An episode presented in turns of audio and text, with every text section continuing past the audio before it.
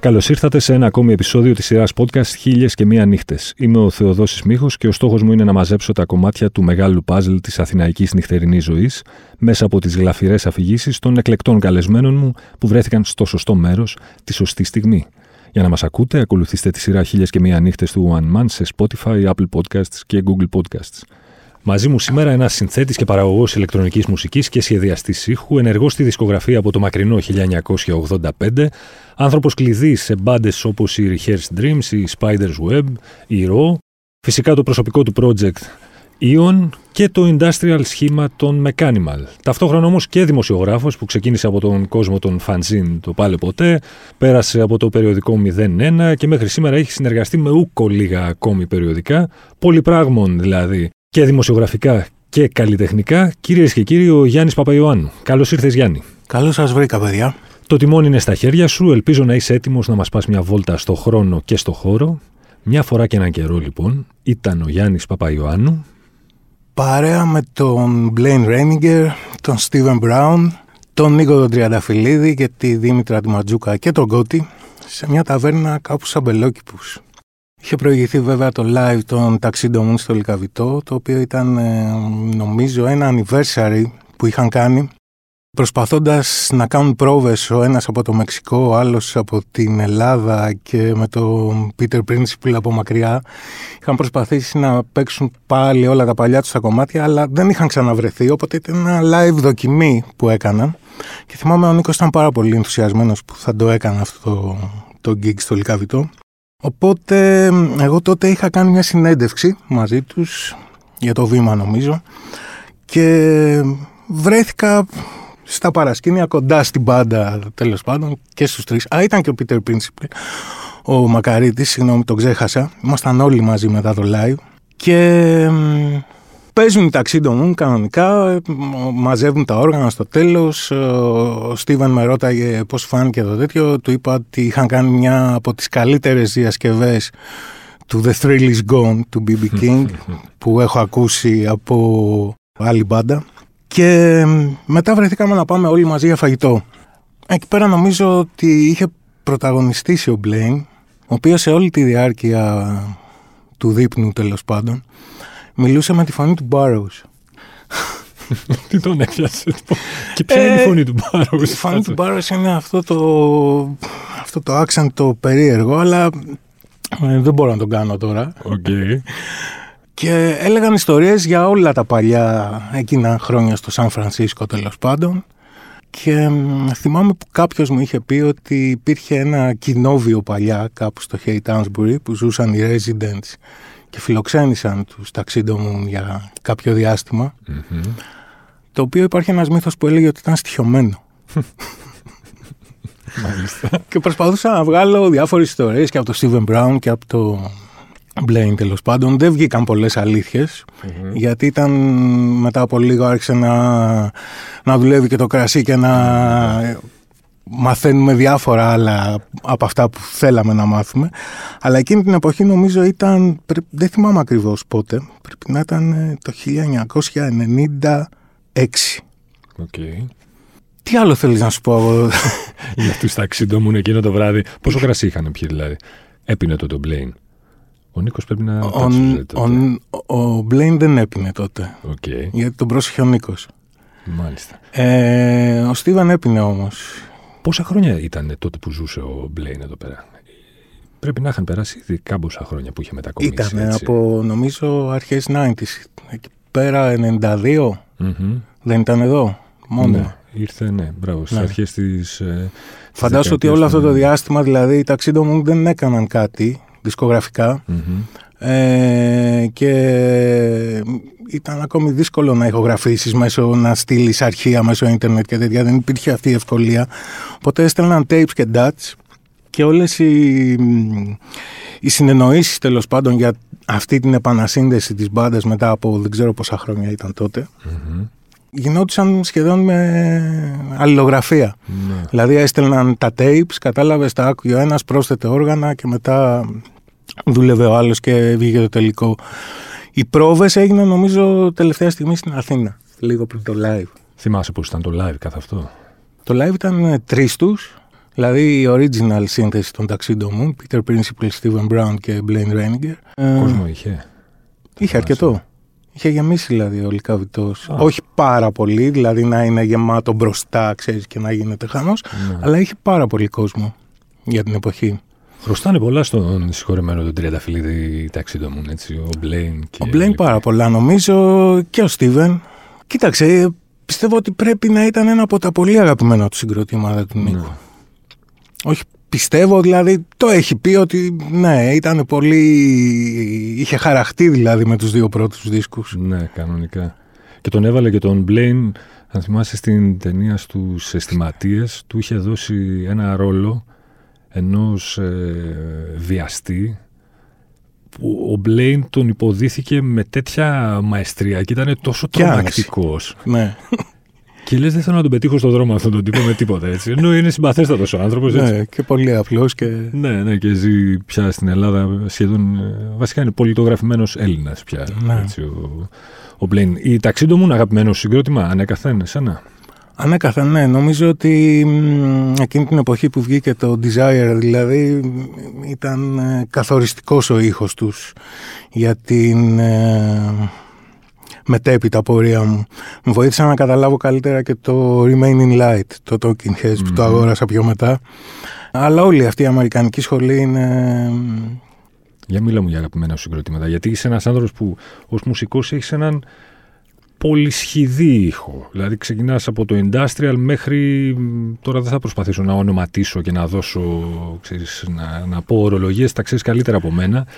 Αλλά κινείσαι, θα έλεγα εγώ, στην σκοτεινή πλευρά των πραγμάτων.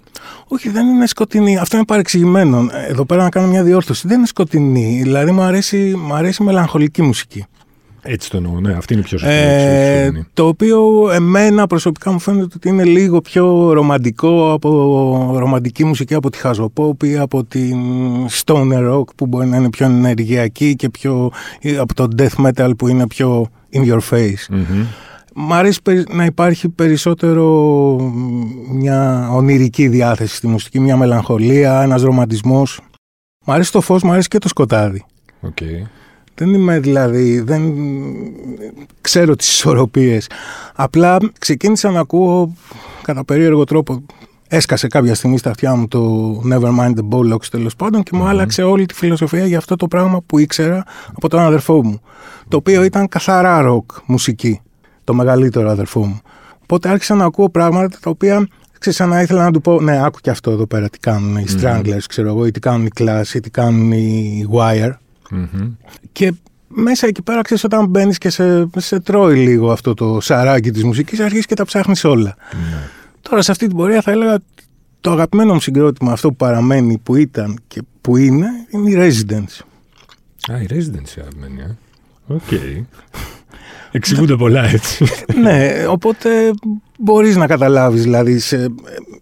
και είναι ένα συγκρότημα το οποίο έχει πάρα πολλές μορφές. Μμμ. Παρότι είναι κρυμμένοι πίσω από την ανωνυμία και τις μάσκες και όλα αυτά, από τα μάτια, τις νεκροκεφαλές ή οτιδήποτε φοράνε τώρα. Αλλά είναι ένα συγκρότημα το οποίο μ, έχει πραγματικά δημιουργήσει χωρίς φραγμούς Ναι. μουσική.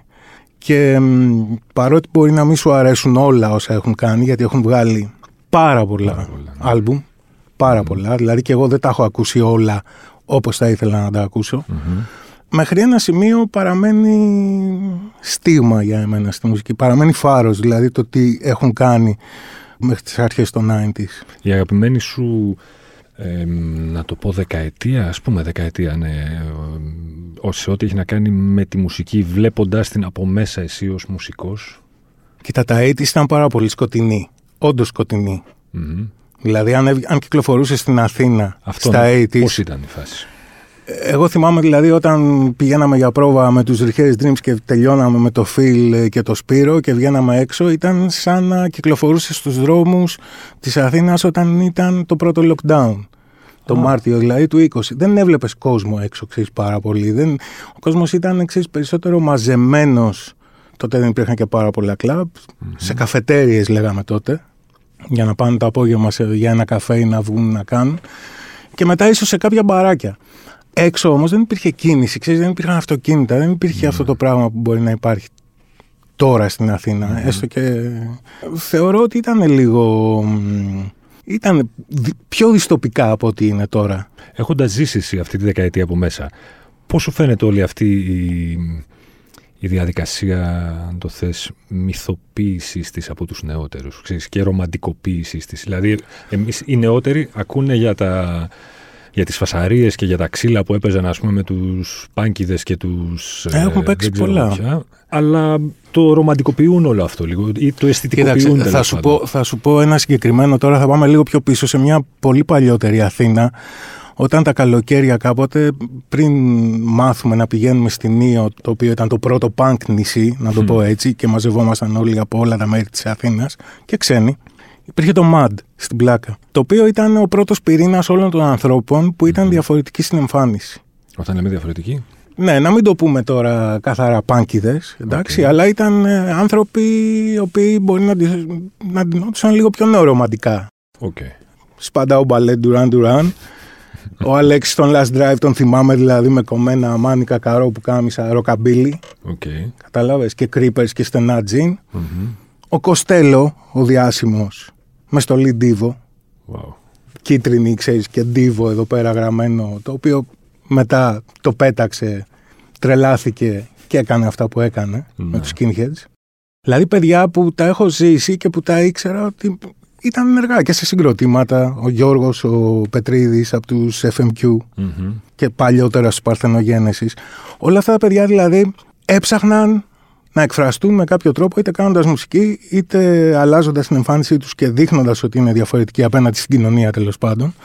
Τι γουστάρουν κάτι άλλο. Ναι. Και βρίσκοντας έναν διαφορετικό τρόπο διασκέδασης που εκείνη τη στιγμή ήταν το MAD, επειδή έπαιζε ο Κώστας ο MOD, μόνο punk και new wave κομμάτια. Ναι. Όλο αυτό το πράγμα μετά σιγά σιγά άρχισε και απλωνόταν. Απλά απλώθηκε στο Bright Shoe, απλώθηκε. Τώρα να μην λέμε. Το πρώτο νομίζω το Bright Shoe που άρχισε και έπαιζε πολύ new wave μουσική στο Παγκράτη, στον Άγιο Σπυρίδωνα απέναντι. Και μετά ποιο ήταν το άλλο το μεγάλο. Εντάξει, υπήρχε η Iron, υπήρχαν διάφορα που μαζευόντουσαν παρέες, ξέρεις. Όλα αυτά τα άτομα τα έβλεπες όταν γινόντουσαν κάποιες σημαντικές συναυλίες. Η πρώτη είναι η Police. Σωστό. Μετά είναι η, το τριήμερο, αλλά πριν το τριήμερο έχεις σκάσει μόνο Set και Passage στο Sporting. Μάλιστα η οποία είναι η συναυλία που προμηνύει τέλος πάντων ότι θα αρχίσουν να έρχονται και άλλα new wave συγκροτηματα Νομίζω ότι η Passage και η Sporting είναι μία από τις πιο ωραίες συναυλίες που έχω δει ποτέ στη ζωή μου. Η ερώτηση που μου αρέσει να κάνω, γιατί όντως με ενδιαφέρει η απάντηση ανθρώπων που ζήσανε προηγούμενες περιόδους, είναι η εξής. Ήταν πιο ωραία τότε που η, πώς να το πω, υπήρχε μια ξεκάθαρη αισθητική περιχαράκωση των λεγόμενων φυλών όπως γράφαμε κάποτε στα περιοδικά ή είναι για σένα πιο ωραία τώρα που ξέρεις μπορεί ένας που φοράει μια στολή ντίβο να ακούει σχολεμένο τον Παντελίδη ας πούμε. Κοιτάξτε, να απαντήσω λίγο και στην προηγούμενη ερώτηση ότι δεν το βλέπω όλο αυτό ρομαντικά. Το βλέπω σαν ένα κομμάτι της ζωής μου και δεν το κοιτάζω πίσω μου, ξέρεις, με νοσταλγία ή με. Το έχω ζήσει και μου αρέσει να το συγκρίνω λίγο με το σημερινό, επειδή σήμερα ίσως να μην υπάρχει αυτή η μεγάλη. Και έχω παρεξηγηθεί συχνά που το λέω αυτό, αλλά δεν υπάρχει αυτό το μεγάλο πάθος για τη μουσικη δεν έχω δει δηλαδή αυτό το πάθος που είχαμε τότε κάποιοι άνθρωποι να πάμε στο jazz rock, στο, στο, όχι στο solo, στο pop 11 παλιότερα, να ψάξουμε πάνω τους δίσκους εισαγωγής και να δούμε τι έχει έρθει. Δηλαδή ναι. υπήρχε μια λαχτάρα να ψάξεις να βρεις τι καινούργια έχει Το οποίο το έβλεπες στο pop και rock από τις λίστες που έβγαζαν τα καταστήματα, τι καινούργια έχουν φέρει εισαγωγής. Ναι. Και έλεγες τώρα ποιο δίσκο να πάρω.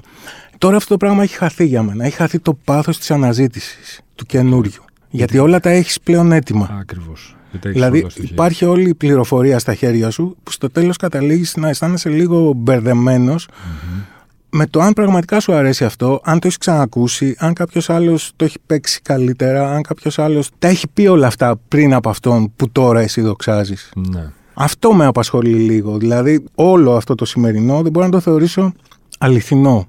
Okay. Και αληθινό είναι ότι αυτά τα πράγματα που συνέβαιναν τότε ήταν αληθινά. Ήταν αυθεντικά. Δηλαδή δεν γινόντουσαν για να ντυθείς πανκ. Δεν θα ντυνώσουν πανκ να βγεις στο δρόμο εάν δεν είχες τα κότσια να το κάνεις επειδή σου άρεσε η μουσική των ναι. Sex Pistols τέλος πάντων. Και ξέροντας ότι το κάνεις αυτό και μην μπορώντας να αποκλείσει και το ενδεχόμενο να σε δουν σε ένα λεωφορείο πούμε, και να σου πετάξουν κέρματα. Ή... Κοίτα, εγώ δεν υπήρχε περίπτωση να βγαίνω από το σπίτι και να μην με γιουχάρουν, να μην μου σφυρίζουν, ε; να μην με κράζουν, να μην με κάνουν οτιδήποτε. Ποιος, ο, ο Αθηναίος της διπλανής πόρτας; Ο Αθηναίος της διπλανής πόρτας, ναι. Οι καθηγητές στο σχολείο. Okay. Ε, εντάξει, ναι, τώρα είναι γνωστά. Ε, στο, στο σχολείο το παρατσούκλι μου ήταν ο Πάνκης. Δηλαδή. και μετά ήμασταν μερικοί.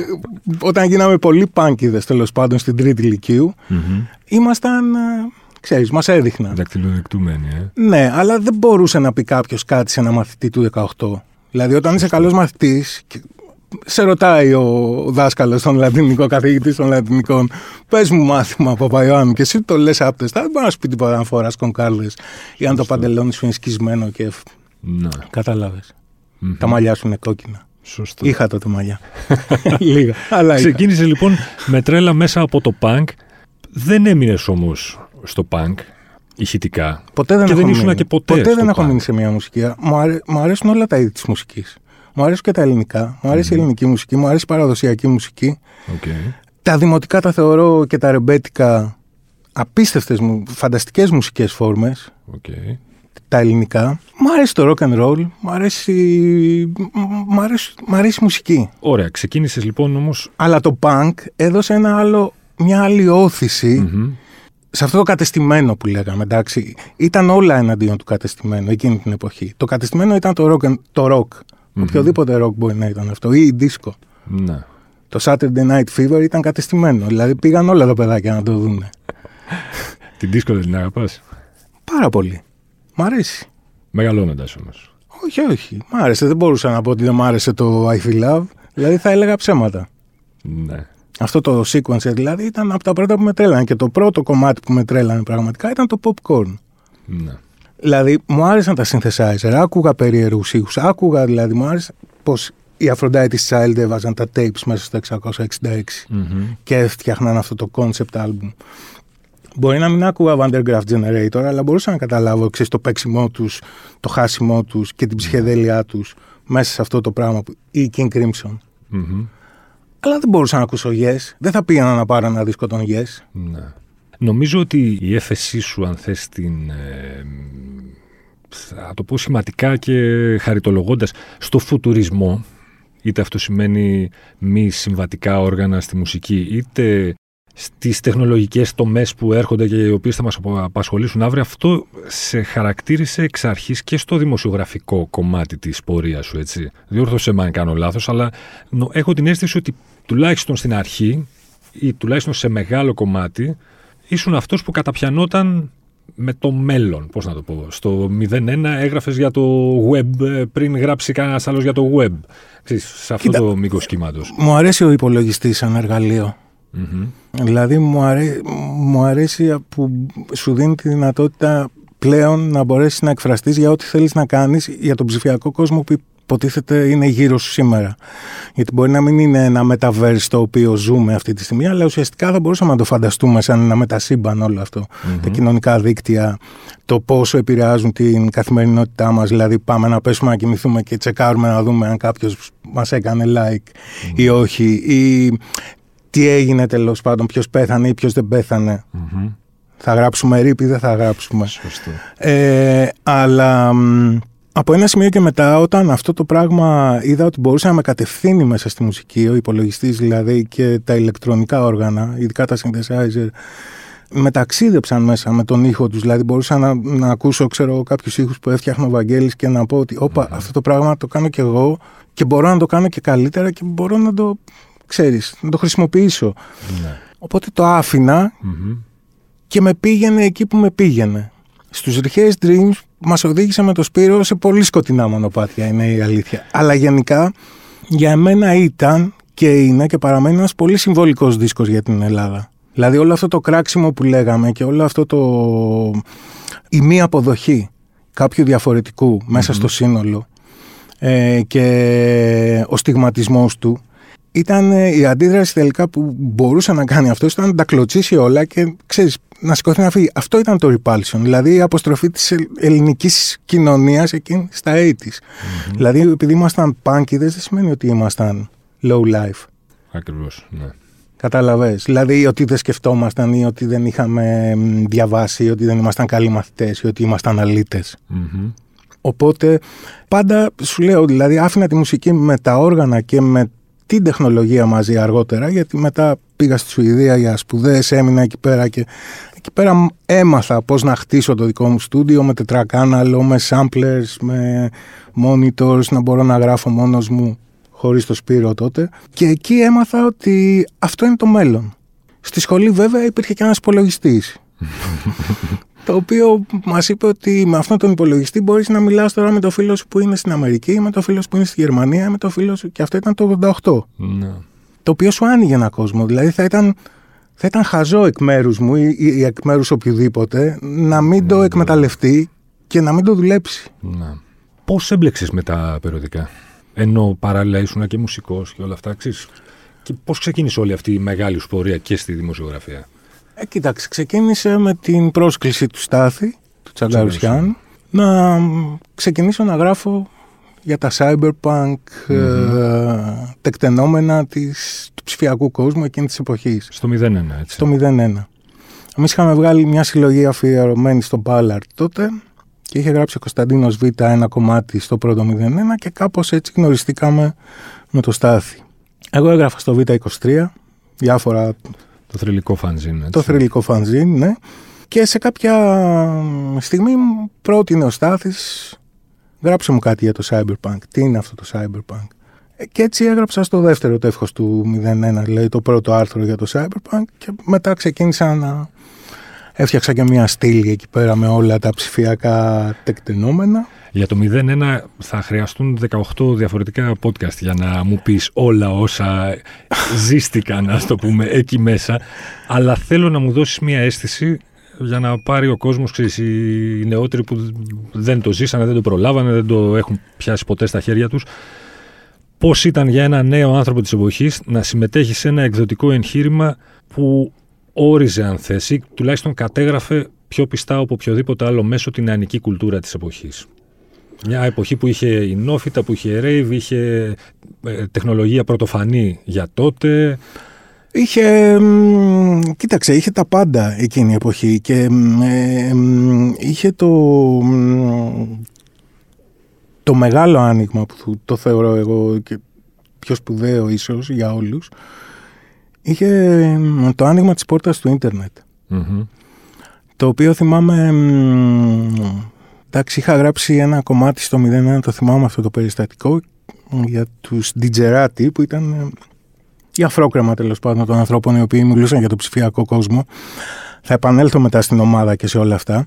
Αλλά έχει να κάνει με την ομάδα και έρχεται επίσκεψη στο 01 ο Βέλτσος. Ο γνωστός. Οπότε είμαστε όλοι μαζεμένοι εκεί πέρα και ε, μας μιλάει πόσο του άρεσε το περιοδικό και όλα αυτά που κάναμε και μ, κάπως λέει ο Στάθης εδώ πέρα και ο Γιάννης Παπαγιάννη που μας γράφει για τεχνολογία ναι, και ξέρεις, κάπως έκανε ένα νεύμα έτσι ο Βέλτος ότι δεν τον ενδιαφέρει η τεχνολογία και σκέφτηκα από μέσα μου ξέρεις ότι την τεχνολογία την ενδιαφέρεις εσύ δηλαδή αυτό ήταν το attitude που είχα Okay. Κατάλαβες. Δηλαδή, ό,τι και να κάνεις, η τεχνολογία θα τα πατήσει όλα και θα προχωρήσει. Δηλαδή, το ίντερνετ, είτε είναι cybersex, είτε είναι crime στο διαδίκτυο, είτε είναι πορνογραφία, είτε είναι βίντεο, είτε είναι μουσική, είτε είναι... θα τα ρουφήξει όλα. Και αν δεν το έχεις καταλάβει, αυτό θα γίνει μέσα στα επόμενα 10 χρόνια.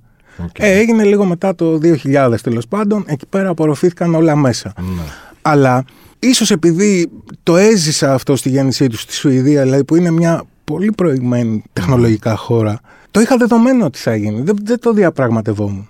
Το ήξερα ότι θα γίνει. Okay. Οπότε αυτά που έγραφα τα πίστευα.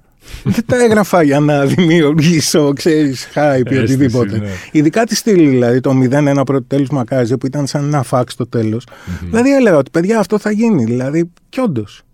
Το βλέπεις να έρχεται λοιπόν το όλο Ναι, πράγμα. τώρα η παρέα την ξέρουμε πάνω κάτω. Δηλαδή είναι, ξέρεις, είμαστε μια καταραμένη γενιά. Καταραμένη με ποια έννοια.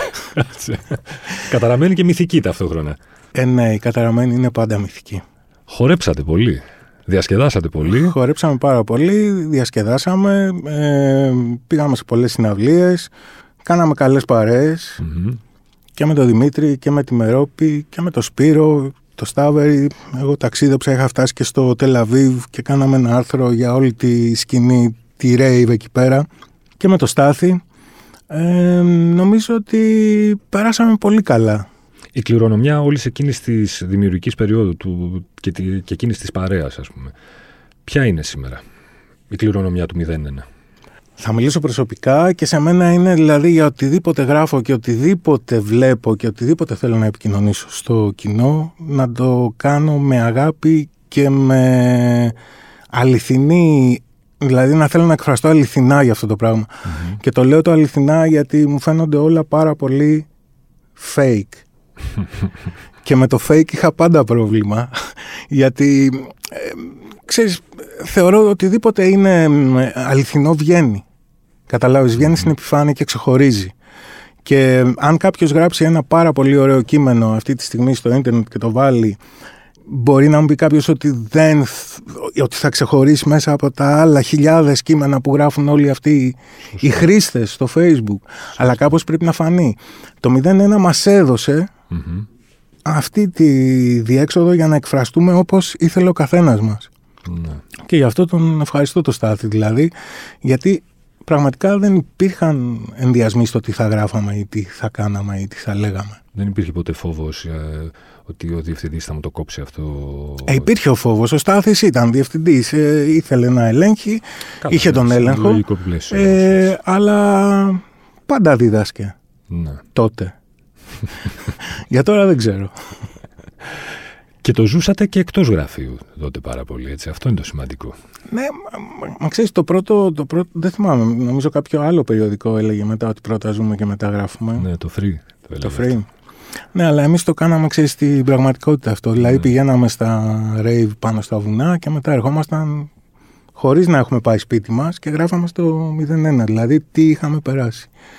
Και με τις συνεντεύξεις και με πολλά τέτοια και γενικά περιφερόμασταν, ζούσαμε τη νύχτα στην Αθήνα. Έχουμε ζήσει και σαν παρέα του 01, δηλαδή πολλές αξέχαστες νύχτες και στη Θεσσαλονίκη.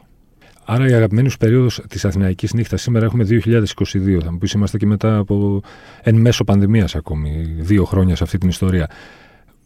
Σε ό,τι έχει να κάνει με τη νύχτα καθ' αυτή, ποια θα διάλεγες με το πιστόλι στον κρόταφο, στην πιο ενδιαφέρουσα, καλύτερη να το πω, πιο γοητευτική, πιο κινηματογραφική; Κοίταξε, η δεκαετία των 90s ήταν κάθε βράδυ έξω.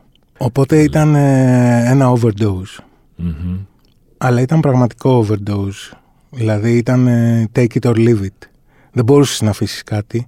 Θα έπρεπε να πας να δεις, να δεις Stereolab, μετά να πας να πιεις κάπου αλλού και μετά να καταλήξεις να δεις ε, κάποιο DJ που έπαιζε σε κάποιο υπόγειο και να τελειώσει το πρωί και να γυρίσεις στο σπίτι στο πρωί. Δηλαδή ήταν πάρα πολλά τα πράγματα που γινόντουσαν στα 90s. Οπότε τα 90s έφεραν μια μεγάλη, μια πολυδιάστατη ε, διασκέδαση στην αθηνα που δεν το είχε ξαναζήσει αυτό. Οπότε θα έλεγα ότι τα 90s είναι η, εποχή δηλαδή που η Αθήνα πραγματικά διασκέδασε. Mm-hmm. Πραγματικά. Γιατί και στα έτη διασκεδάζαμε, πηγαίναμε σε κλαμπ, ε, όσο και αν ήταν αυτά ξέρεις, πιο μετρημένα και τέτοια. Ε, αλλά νομίζω από το 2000 και μετά όλα αυτά άρχισαν να, να γίνονται λίγο πιο, πιο, πιο εμπορικά με την έννοια ότι ε, δεν γινόντουσαν όλα τόσο αυθόρμητα. Mm-hmm. Και μετά ήρθε και η Ολυμπιάδα και τα σάρωσε όλα. Ε, άστο.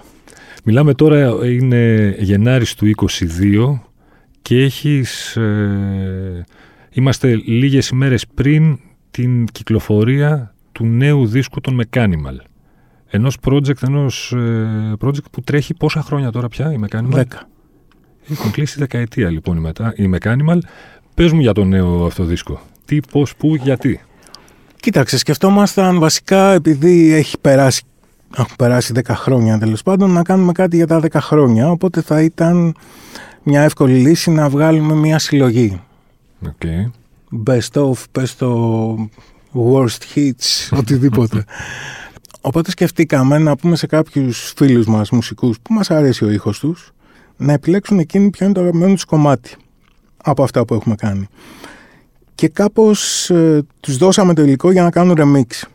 Τους δώσαμε δηλαδή την πρώτη ύλη και τους είπαμε να κάνουν ό,τι θέλουν χωρίς κανένα περιορισμό σε ήχο, σε ύφος, σε ατμόσφαιρα ε, με τα κομμάτια τα δικά μας.